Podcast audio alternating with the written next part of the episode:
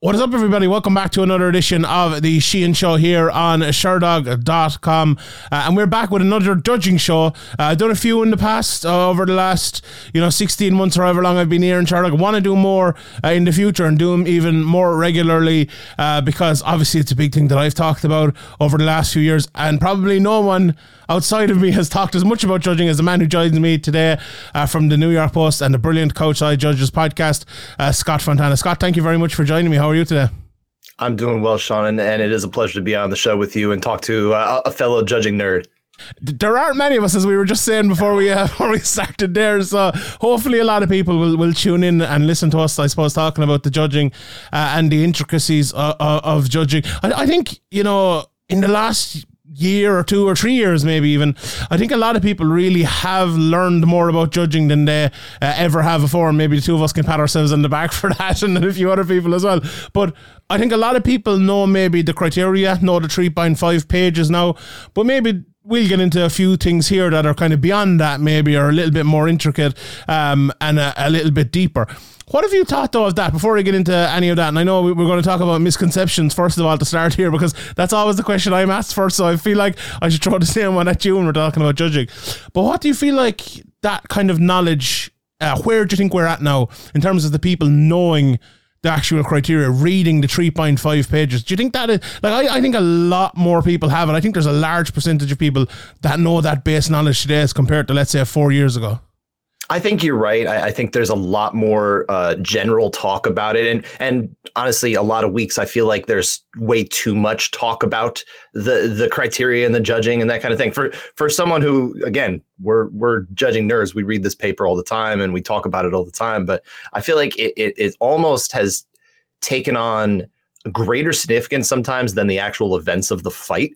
And people can kind of lose themselves in going down the rabbit hole of talking too much about judging when they can really just enjoy the fight too. That's like, it's almost a weird thing because it's good. I think education is getting out there, but it's starting to kind of shout over the conversation about the fights themselves. I said the exact same thing there a while back. I did a podcast about it. It was like, I wouldn't not do, I suppose, the coverage I've done over the last few years, and I'd say you would probably say the same, but I think that coverage has kind of led to some of this as well, and I don't know, is that necessarily a good thing, but I suppose that's maybe for people to decide outside of us as well. Let's talk about those misconceptions, and I suppose maybe we've already kind of touched on a few of them, but when you think about MMA judging and you think of, I suppose, the understanding of people's thoughts on MMA judging and the criteria we have at the moment, now, not for the casual fan, not for the person who watches, a McGregor fight or a Jones fight or watches us 5 times a year. I'm talking about people in the sport, maybe even fighters, maybe even coaches who haven't looked at all the intricacies, or long-term fans and are just kind of getting into it. What do you think are the main things that are kind of the difference between the understanding of the judges and how they look at it and the understanding of those people I just spoke about? I think one of the things that still can get lost is this idea of control, especially because control, and part of it is, I think, a flaw in the wording of the criteria itself, right? Because criteria, the tertiary level of evaluating a round is control. And when we talk about control, when we're watching a fight, we're talking about top control. We're talking about maybe if you're the one who's pressing the other fighter against the fence. And I mean, that's to a degree what it is in the criteria, but it's also kind of taken on a new meaning in and of itself. And I think one thing that does get lost is, we talk about control there. They controlled the round. But it's just a little different than the idea of, they were in control of the action or something like that. Because really, we're just talking about when the UFC stats says control, they just mean someone who's on top. That's pretty much it. And that doesn't get into the intricacies of, okay, I have full guard on you. And I turn off my alarm. I have full guard on you. I am at least in a neutral position, if nothing else here. There's not exactly control, because what if I'm trying to set up, mission control, rubber guard? I'm more in control of that position, but I don't know how the UFC stats scores that. I know we're going down rabbit holes here at this point, but I think control especially is, I think, something that gets vastly misunderstood. And I think there is still some debate too in a different direction about where we're calling effective strikes and that kind of thing, and how impactful it is, and how much you're supposed to weigh, you know, one big impactful strike versus a bunch of smaller impactful strikes, is like, where's the line? These things get tricky, right? 100%. I think what, like, the difference maybe between the impactful strikes part of it and the control part is, at least in the criteria, it is written that the more immediately impactful score higher than the cumulative. So there is an explanation for that, but I agree with you on the first part that the wording maybe isn't there, or maybe needs to be adjusted, or I actually think taken out about the control part of it. I think if we just did away with the third part of the criteria, we would be a lot better off, because a lot of people, as you said, like they just mentioned, oh, control is in the criteria. What are you talking about? I've read the criteria. I see control is in the criteria, but they miss the fact that it's a ladder. That's a big part of it, isn't it? I would go a step further, and I honestly don't feel that we need either the secondary or the tertiary methods of criteria. Yeah. They're the judges. When you talk to judges, experienced judges, they'll tell you they've almost never, if ever, even gone to the second level. But all it does is muddy the water for people who don't necessarily understand, because they'll watch around and think, okay, that was pretty close. Guess we'll just say that's even. Let's go to the next level. That's not really how a judge is going to do it. They're going to pore over it. They're going to agonize and try to come up with some way in which someone came up with one technique, even one technique, as the criteria says, where they were better than the other fighter. And that's how they're going to score the round. Because if we were going to see them go to the second, third levels and then go to the 10-10 potentially, we would have seen it in a fight like round one of Esparza and Rose Namajunas number 2.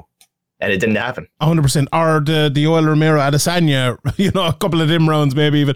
And it was funny. I'd even argue that first round probably could have still been, because it was, there was that one big punch, right? That really should have been a Romero round, but yeah, I could see how people would get there, right? Because there was nothing happening for about 4 minutes. Without a doubt. But it's weird that, you know, you said that, and that was one I was thinking of as well. And, you know, that's not necessarily that say that fight, but I've talked to judges in rounds like that, the judges that actually judged the round, and they told me I was close, but I didn't go to it. Like, I've the most outlier of outlier rounds in terms of nothing happening, and the judges are like saying, I kind of thought about it, but I didn't do it. And like, when it's outlier rounds that they're not being given for, what's the point of even having? I just think it causes confusion. I definitely think that's a solid misconception. Let's get into some of the news, I suppose, that's happened, I suppose, in the last few weeks, or a little bit longer even, in the world of judging. And a massive thing for me is that in my opinion, the two best judges coming out of the UK at the moment, who've been doing it for a long time, Ben Cartlidge and David Leatherby, I think Ben Cartlidge has already judged in Nevada, and he's gone over to the US and done fights there, and obviously been given his license. I think David Leatherby, I'm not sure if it's already happened, but it's coming up anyway. He's having his licensing hearing, and usually those sort of things. He has been licensed. He has been licensed. Okay, that happened. Right. I want to say it was last, or maybe 2 weeks ago, like that. Whenever the Nevada State Athletic Commission had their monthly meeting. Yeah. Very good. So you would think he will be booked in fights very, very soon, which I think is great. It's something I've talked about for a long time. You know, when you bring US judges over to the UK and Ireland and Europe, makes judging better. And I think when you bring the best judges from this side of the world over as well, it's massive. And especially in Nevada, when you think, I think someone told me there was 24 UFC events alone, I think, in Nevada last year, something around that anyway. That's a lot of work. That's every 2 weeks people are getting out there, and a lot of turnover for judges as well. So just to get a new eye on fights and a very, very good eye as well on fights, it's great. Because America is a big country and all of that, and its MMA is massive. But still, the actual top level judges, there still aren't many of them. And I think it's a great thing to bring over the judges. What are your thoughts on these two guys coming over to America and joining the pool over there? Well, I like the idea of it, even just in general, the fact that we're branching out outside of the borders of the United States and North America, to bring in international judges, because it's more opportunities for them to work together and for the world to continue trying to get onto the same page in terms of what they see in rounds. Because, you know, that crew, you know, Cartlidge, Leatherby, you know, the Daryl Ransoms, the Mark Collettes, and those types who work a lot of the Cage Warriors shows, they work so often together. They seem to be very much on the same page very frequently. But that's like almost like a different book, right? They're in their own book and they're on the same page. Whereas in America, the top level judges who are typically working out in Las Vegas, whether it's the local ones or the traveling ones, they're also very much on the same page very frequently too. But it's a little bit different book. And you and I know why, Sean. It has a lot to do with the fact in the, 2 years ago, we had that round in Adesanya and Blachowicz, round 5. Dana White didn't like the way the 10-8s were given in the 5th round. And ever since then, there's been a whole blowback. It's a different way of scoring 10-8s. And it's kind of messed up almost everything. So if we're going to get everyone on the same page again, although maybe that almost makes it worse for the guys in the UK because they have to deal with other stuff now. I don't know. But I like the idea in general of kind of a judging mixer, so to speak, where everybody's kind of getting on the same page and having these conversations because they're all passionate about it. It can only help the sport.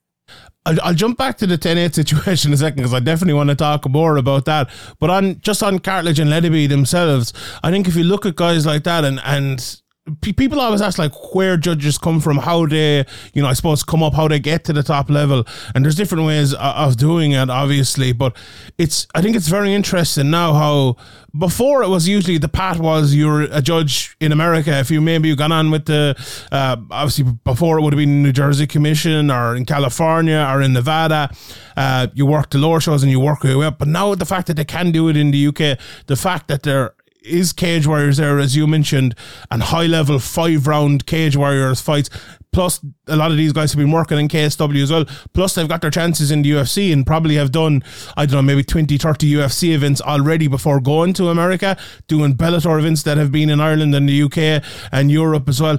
These guys are already highly decorated judges by the time they even get there, so it's kind of a no-brainer for me, and it's a good decision. We often talk about these commissions, and we might in a second, again, talk about how they make bad decisions, but for me, this is a very, very good decision, and if there was bad judges being brought over, it wouldn't be, but the fact that they are very good judges and proven they are very good judges as well is interesting. Let's move on. Let's talk about the 10-8 because there was a fight night in Brazil a couple of weeks ago, I suppose, or 10 days ago, whatever it is at this stage. And I noticed, I don't know if you noticed it, but there was a couple of differentials between the 10-8s of maybe the American judges and the 10-8s of the Brazilian judges. What's your understanding right now of the 10-8 position? Because we know what happened, and maybe you can explain it to the people. And I've done a video on it here before on Sherdog about the change to the 10-8. But it felt like for me for a while, and I was talking to a couple of judges, and they said it's been rolled back a small bit just from themselves, it feels like.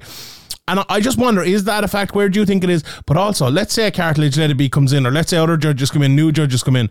Are they being told about that change to the 10-8s? Is this right, the directive is still there, you still have to judge 10-8s in this way?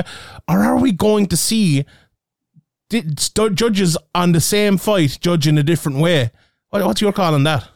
It's a good question. You have, again, those UK judges are judging one way, and I'm pretty sure they're judging, I would think, by the letter of the law, whatever is in that book, because they don't have to answer to, whoever's in charge in California or in Nevada or what have you. They don't have to worry about that, at least up until this point. They just need to judge based on those 3.5 pages we always talk about. And nothing changed there. The Rules and Regulations Committee changed nothing out of it in the last year. It's still the same definition. You can do, you can do a 10-8. You can consider a 10-8 if you have 2 Ds, and they do lack necessarily damage. What we're seeing now, of course, is they'd really like the damage to be one of the Ds out of Nevada, out of the United States, and that kind of thing. So will they have to come in there and adjust? I don't know. I'm sure that they are aware of that because judges all talk to each other. They have their own little at the top level, especially because they've worked together, that kind of thing. There's a lot of leaning on each other for advice and talking and watching rounds and that kind of thing. It's something they I would imagine are aware of.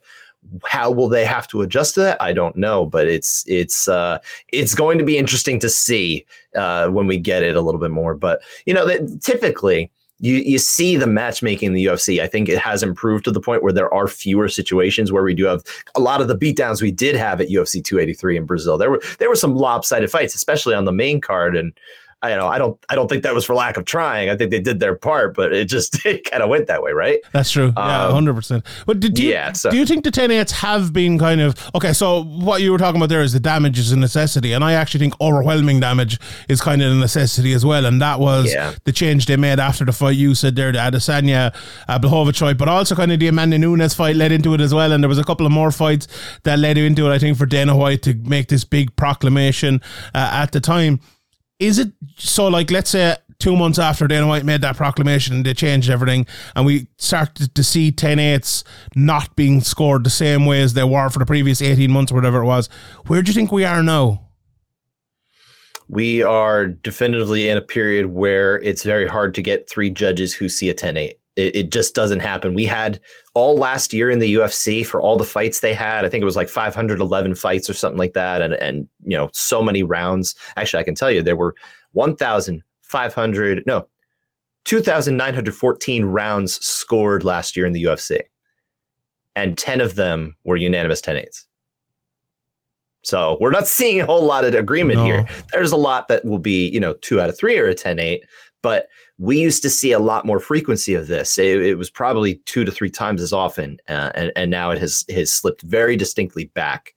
So if you're banking on getting that 10-8 in the final round to try and come back and make it a draw, like it's almost not going to happen.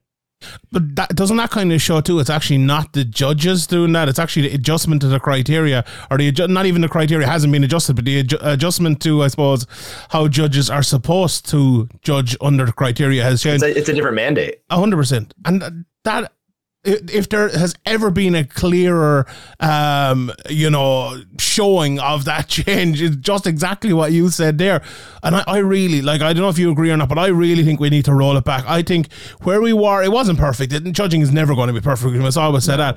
But there was never a better time in judging than that 18-month period or whatever it was when the 10-8s were being scored like that. It took a while for it to obviously change back in 2017 when the criteria was changed at the end of 2016, obviously.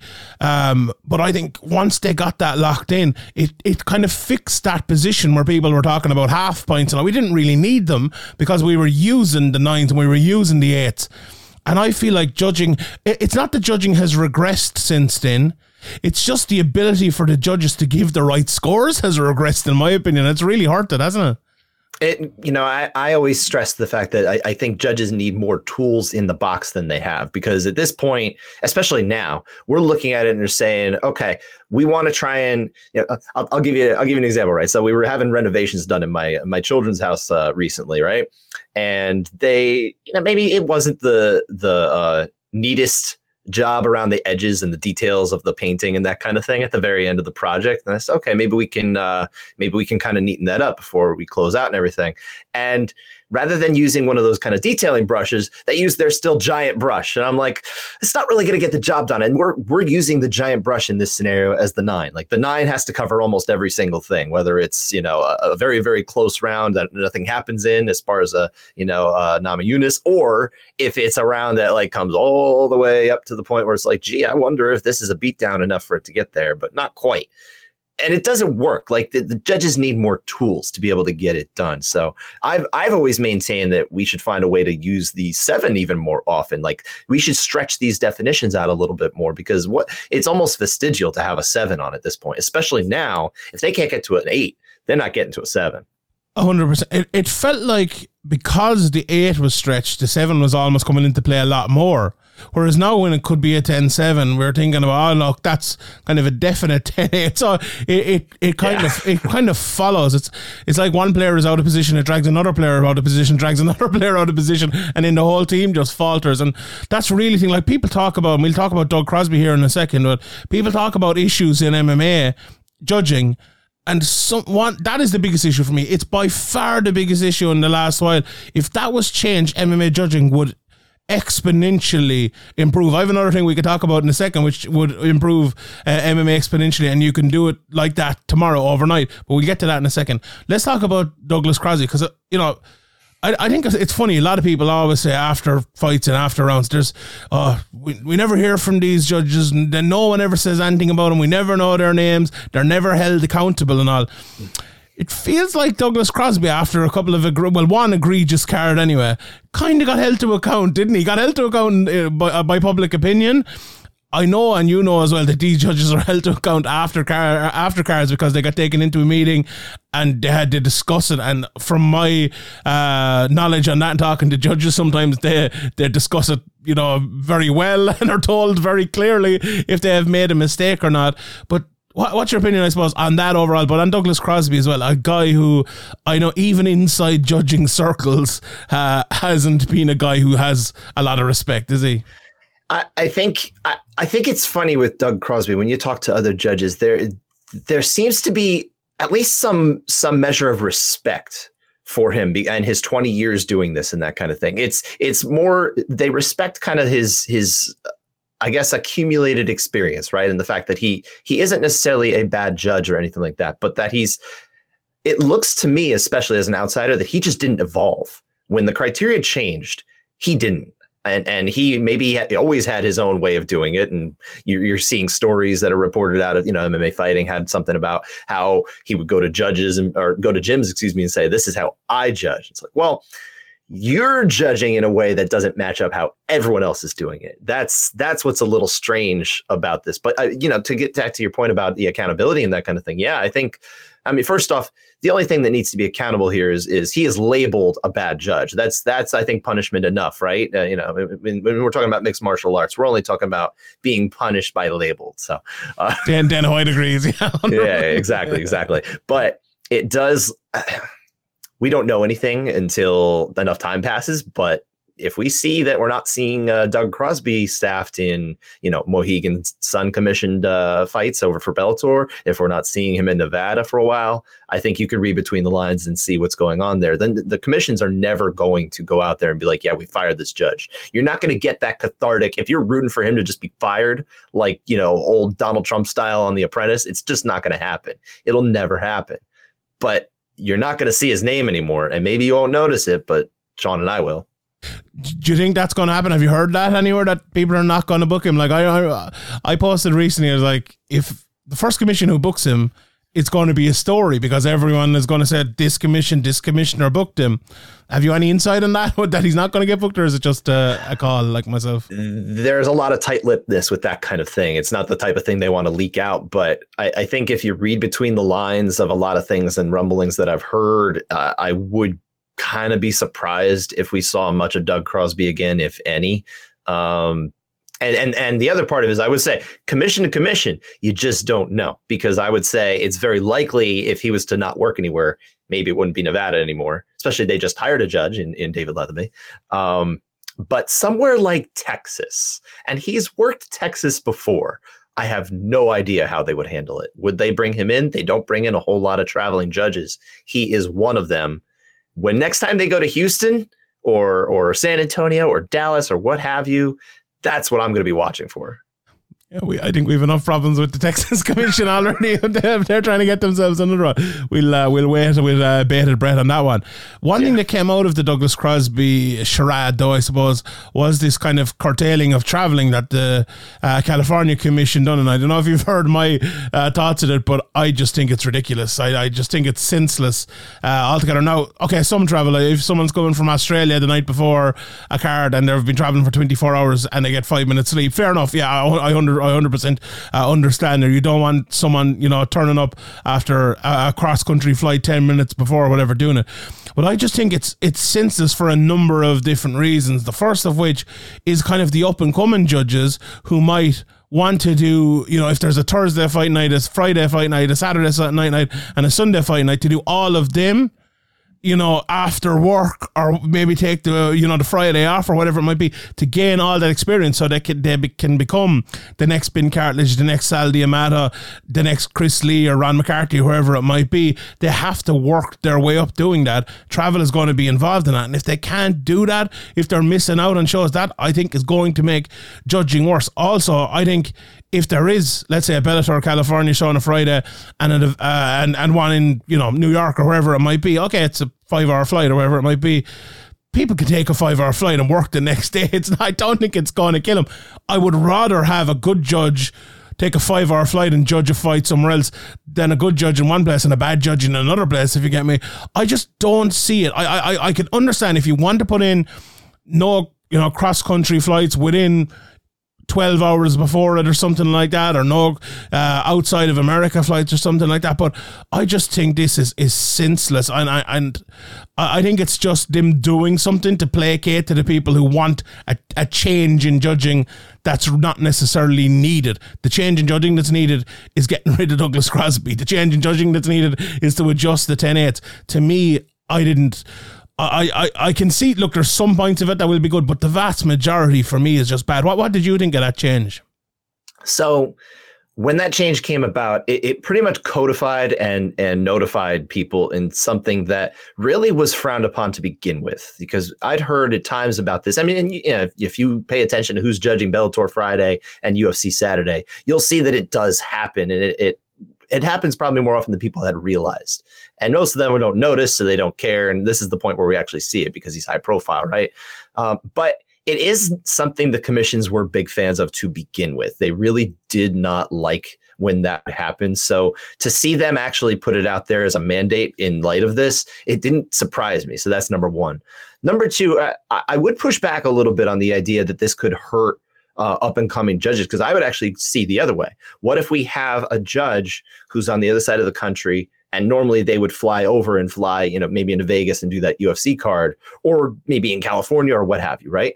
That opens up another spot, if they can't do that, for another judge to go in there and get extra work that maybe they weren't available to. So I could see it actually spreading the work around a little bit more differently, and that actually could benefit judging on the whole. Maybe at the top level, but I think at the lower levels it wouldn't, because everyone on the lower level is staying in their locality anyway. Maybe, but the top level judge is going to be just another top level judge going into another top level spot, I suppose. But I can see him. Yeah, maybe you're right on that. It's just my biggest problem with it, I think, was just it was such a reactionary thing to like just placate the people, really. And I know Ariel talked about it. I know, you know, he means well and all, but I really don't think that intricacies are there from people like that who actually like care about it and actually see it the way we talk about it and looking at that like something. And then the next one I wanted to talk about, like the judges' cage side positioning, that's a way bigger issue, I think, than anything like that. Like I took a picture there recently. I can't remember the fight, but it was a big head kick, and it was Ron McCarthy was the judge, I'm pretty sure. And I paused the head kick, and just as it was about to land, Ron McCarthy was behind a big fucking doorway in the cage. Could not see it. He was lucky, he was smart, and he moved his head and was just able to see the head kick. But imagine if it happened, it was a nanosecond earlier, it landed, knocked him down. Then Ron McCarthy would not be able to score the head kick because he hasn't seen it. And that's all to do with his positioning in the cage. I know you've talked about that problem before. The judges, honestly, I remember talking to a judge at the last Bellator Dublin card, and he said to me, we fight each other to get away from that position. We do not want to be, we want to be at the big wide open expanse. That's a major problem, and it's a problem that can be solved because there are enough positions to put them, but it's photographers, it's, you know, Dana White at the UFC and other people, but the commentary judges, staff too, yeah. The judges should take, they should be the first ones to give him choice there, shouldn't they? I think them and the commentary staff, those are the ones that make the most sense, because you definitely want the people talking about the fight to know exactly what's going on. That's also a key component there, because it's an entertainment sport, as you know very well, Sean. But this, you do need to, I think you should give your officials the best position to be able to do their job and adjudicate the way that they're meant to. You do get at least to give them screens, and you'll see a lot of guys will, when they get into that situation, in the UFC especially, because they always have screens, they will look down. But even when you're looking from, you know, real life down to the screen, you're going to miss something, even for a fraction of a second. It's a very tough thing. You want to keep your eyes on it. And that's another thing why I kind of sometimes will push back on the idea that judges should only be watching screens. It's like, well, they're watching it one way, but then all of a sudden some guy will just take their view away and they have to adjust to it too. And yeah, I mean, it's not that hard to kind of adjust, but maybe you're just going to miss something. I think as much as we can, we do want them to be able to see with their own eyes in person the best view that they possibly can. So, I mean, I'm wholeheartedly with you.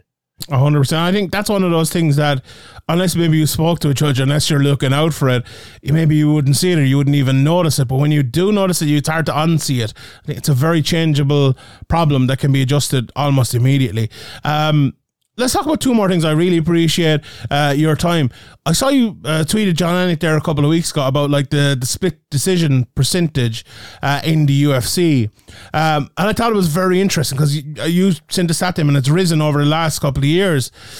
I think it's a little bit of a misnomer, if I'm being honest, just because, well, there's two main reasons, really. I don't know if you got it, but a couple of years ago, the UFC had this stat book that they sent out to people. I know they used to do it yearly. I think I got a couple of them, but you look at it and the rise in decisions throughout the years and the fall off in finishes has been stark in the last few years in the UFC. So there are going to be more decisions, and therefore there are going to be more split decisions, but not in that itself. Even the split decision percentage has risen, so it's not necessarily just that. I think the other big part of it as well is just the level of fighter, the level of fights, and the level of matchmaking, in terms of there are a lot more fighters, so a lot more fighters at the same level, and a lot more close fights. Like you just said it there about Brazil. It's funny, we saw bordering 10-8 rounds loads of times in Brazil because the matchmaking was a little bit off, I suppose, which we don't see a lot of anymore because there are so many fighters and the level has risen. That's just naturally going to lead to a rising split decision percentage, isn't it? And I think that's a major, like, I think that's a major reason, not to be the judging advocate here, but I think that's more of a reason than bad judging or anything. Well, one thing I do want to make sure I maybe clarify with you about the stat that I shared. It was about splits in rounds, so it wasn't even split decisions. It was very specific to when there is dissent in a round. So it's essentially it's the average time in which or average rate, I guess, a judge would disagree with his other two judges, right? So that has very steadily climbed in the last 3 years in particular. And I think the reason why, if I can kind of interpret that stat, I believe it has especially to do, and I don't think you're wrong. I do think that, the fact that the gap in talent is closing, and that is making it harder for judges to be able to figure out who won a round because both of them are doing good things and it's close. That's one factor. The other factor, I think, is the fact that for 2020, which was the point at which they were most in agreement, it was the same judges every week, almost the entirety of the year because of the pandemic. And they were able to calibrate themselves in a way that we had not seen before. And judging really and truly in 2020 was the best that it's literally ever been. And people still complained, of course, because that's how it is. But that was really the point. And ever since then, we've started to see them travel a little bit more. We're seeing a little bit more judges from different areas kind of mix in and that kind of thing. And that's where we're starting to see, in my interpretation, the rise in terms of how often there is a disagreement in a round in the UFC. That's how I see that. I hadn't thought of that, but that's a great point. Yeah, really, it's like you mentioned earlier about the UK judges, and maybe they judge on a certain book and another the US judges on a different book. But not intentionally either. Not intentionally, no. And it's even, I think before the change in the 10-8s, I think they were all on the same book, if we're being honest there. And I think they can get back to that way again. But it'll be interesting to see how that works. But I would agree with that. That just shows as well the consistency, doesn't it? That like when everyone is working under the same book, when we all talk about it and sit down, it tends to all go the same way. So that's very interesting. The last thing I want to talk about, maybe I'll get you back on again and we can talk about this for the whole podcast because it could take up that. But the second round of Figueiredo versus Moreno was one that kind of stuck out to me, and not even necessarily the whole round, but the first round and the second round, where there was takedowns and kind of submissions that came after them, or possible submissions, and this whole thought of effective grappling and it being equal with effective striking. And I gave the second round to Figueiredo. I think you did too, if I'm not mistaken. I did as well. So I gave the second round to Figueiredo, and I had someone tweet me and said, "Oh, I guess we're not scoring effective grappling anymore." And I gave the round based on effective grappling. Like, I gave it to him because he was, and like, that's the thing. He got taken down, but he was very, very close to getting a submission. Now, maybe, okay, very, very close, maybe unfair, but he made Moreno defend. And that was that's what judges are looking for. Mm-hmm. Was that the way you saw it too? And was that the reason you gave it to him? Because sometimes I feel like I'm on an island myself looking at things here, but that to me was effective grappling. Is that the reason you gave it? It absolutely is. And actually, just while you were talking about this, I pulled up really quickly the UFC stats on that round for striking, right? And significant strikes, which I think I complain all the time about significant strikes as a stat, because what's an insignificant strike, right? That's kind of the neither here nor there. But I'm looking at significant strikes, and Brandon Moreno landed 17 strikes in that round, and Deiveson Figueiredo landed 10. So if I'm basing it on anything other than grappling, Moreno wins the round in theory. But that guillotine choke, that is 100% what tipped the round for me in what I thought was otherwise pretty close. I actually didn't think it was that close necessarily by the end with that guillotine. Not that you couldn't make an argument the other way. And that's the thing with the criteria, right? There's almost room for you can make almost any argument depending on where your viewpoint is and where you saw and what that kind of thing, right? But here, it looked a lot more clear than in other rounds that this should be a Figueiredo round. If someone's looking for the finish and they actually are getting something that has some tangible evidence that the other fighter needs to do something to avoid that finish, that's going to score. And that guillotine most definitely did that. So you have, during the broadcast, Daniel Cormier, who obviously has his own opinions about judging. I'll leave it at that. But for him to not see how this could possibly be a Figueiredo round, I think it is stunning, to be honest. And it kind of gets the wrong message out there. I think it's because you kind of have to look at the effective striking, the effective grappling in different ways. Like, the effective striking is kind of when it's not being defended. You know, when you're hitting someone in the face and they're not defending it. Effective grappling is almost when it is being defended. You know, it's scoring when if someone's, you know, has you in an armbar and you're not defending or just punching them. Well, that's probably not that effective. You know, you'd be trying to move and get out if it was breaking your arm. And when you're like, oh, you have to pull up and you're trying to straighten your arm to get out of it, or you're trying to pull off the choke or trying to get their hands out. I think that's an intricacy. And it feels like sometimes we don't even look at that. He got a takedown. Oh, he's taking him down. He's taking him down. What about him being held in a guillotine? What about him being held, you know, a triangle on? Just completely missing out on that. And that's one of the things as well, because it's so frustrating. You get to the end of the fight, and I suppose it was the end of the fight, but they're like, he was clearly 3 rounds up, and they were talking about it when the eye poke that wasn't a poke happened. Whereas all 3 judges had it 1-1 at that stage, you know? And okay, he won. I think one judge gave him a 10-8 as well in the 3rd round. So he was 2-1 ahead by the time it became there. But it wasn't as if this was like a fight that was already over by the time he broke his orbital or by the time he punched him in the face. It was literally dead even on all the cards. And you have people in the commentary box just spewing this absolute rubbish. And I think John Lennick has done a great job of trying to learn. And I think, you know, obviously Big John is very good at it. And I think the Cage Warriors crew are graded as well, and Kenny Florian has done a great job trying to learn as well. I think Kenny is absolutely dead on, so good. But you can kind of notice now really easily the people who can't, or the people who are just saying, oh, I was a fighter, I know exactly how to score these rounds, to the criteria kind of. And it's just so frustrating, because it's not that it's easy to understand it, but when you have all that knowledge, when you know about all these intricacies of the sport, surely adjusting your thinking over to how they're scored in the criteria should be a lot easier than for, you know, people like you and me, but seemingly not, is it? People like to suspect that these judges have a bias towards striking or towards grappling or that kind of thing. And look, I'm not going to sit here and say they don't, because every human has certain biases, right? It's hard to negate them. I think what a good judge would do is try to avoid, or, you know, kind of mitigate that by saying, okay, let's kind of step out of my experience and really take the round for what it is, right? So it's something a journalist would do, right? When they're writing, try to be unbiased. But I'd say the most biased people of all are definitely the former fighters, because they you know, DC is a wrestler. How often is he complaining about whether something was scored a takedown or not? Which doesn't matter. It really doesn't matter. It's such a, like, you talk about a nerd. That is a wrestling nerd to a T, and not even the pro wrestling nerd. That's an amateur wrestling, you know, Greco-Roman freestyle wrestling nerd right there, because the judges don't count the takedown. They count the impact from the takedown, and I think that's something that gets lost. 100%, and the impact that comes after the takedown as well. Exactly like the Moreno Figueiredo here, it wasn't impact with strikes; it was impact with the guillotine. You know, it was impact with the grappling. And as I said, that's maybe another chat for another day. But Scott, I really appreciate you joining me here today. Thank you very much for that, and I won't keep you any longer. Tell the people where they can find you, your writing, your podcasts, and all of that. Let them know. Well, you know, I write for the New York Post. You can go to nypost.com and find my stuff there. It's under the MMA tab almost always, right?